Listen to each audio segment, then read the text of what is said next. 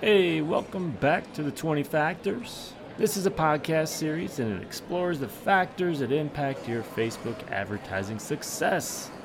I'm Jon. I'm from jonloomer.com and Jon Loomer Digital on Facebook.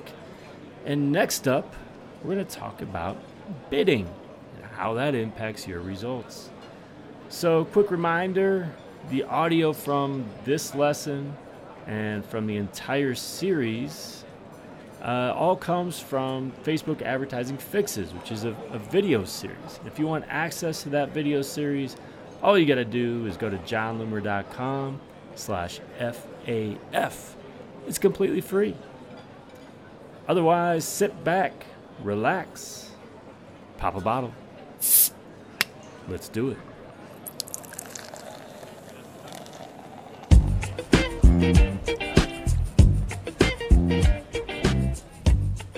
fourth factor contributing to your success is bidding. Now, we talk about organizing this in order of your control.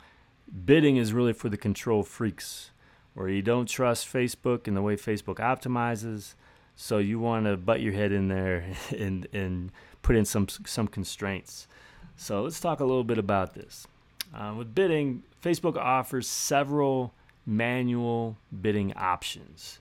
So, cost cap, which Facebook describes as being best for generating the most volume and the best average cost per action. Bid cap, which allows you to control your bids and set max bid. And then target cost, which is typically best, Facebook says, for consistent costs and average cost per action. So if you plan on scaling and increasing your budget, target cost may be the best option for your manual bidding. Now, keep in mind, I, know there are a lot of strategies out there that involve manual bidding, and people try to get cute and they want to bid really, really low so they can spend less, which kind of seems like a natural thing to do. But no, if you bid too low, first of all, you're not going to get distribution. It's an auction. It's just like if you're in an auction and you bid one penny for everything, you're going to lose everything. You'll lose every auction. Um, also, if you bid too low, you may reach people, but you may get low quality reach. Right? There's a reason in a lot of cases it's expensive to reach certain people. Those people, um, in, in most cases, there's a lot of competition for their eyeballs. There's less competition for a certain person, there may be a reason for that. So you may you may say, oh yeah, I've, I've got way more reach and maybe even clicks and engagement and I spend a lot less, but is it high quality? So within bidding, uh, you'll see something that looks a little something like this. All right. Uh, so by default, you wouldn't have to do anything, um, but you have this cost control option where you can set a cost control if you have a very specific goal. If you don't set one, Facebook's ad systems will focus on spending your entire budget getting the most results. But by setting a cost control, you're telling Facebook which results to spend budget on. And if your ad set requires a conversion window, use that to determine your cost control too. All right, so for example, you could set a cost control uh, for average cost per purchase. But you have the option there of cost cap, bid cap, target cost.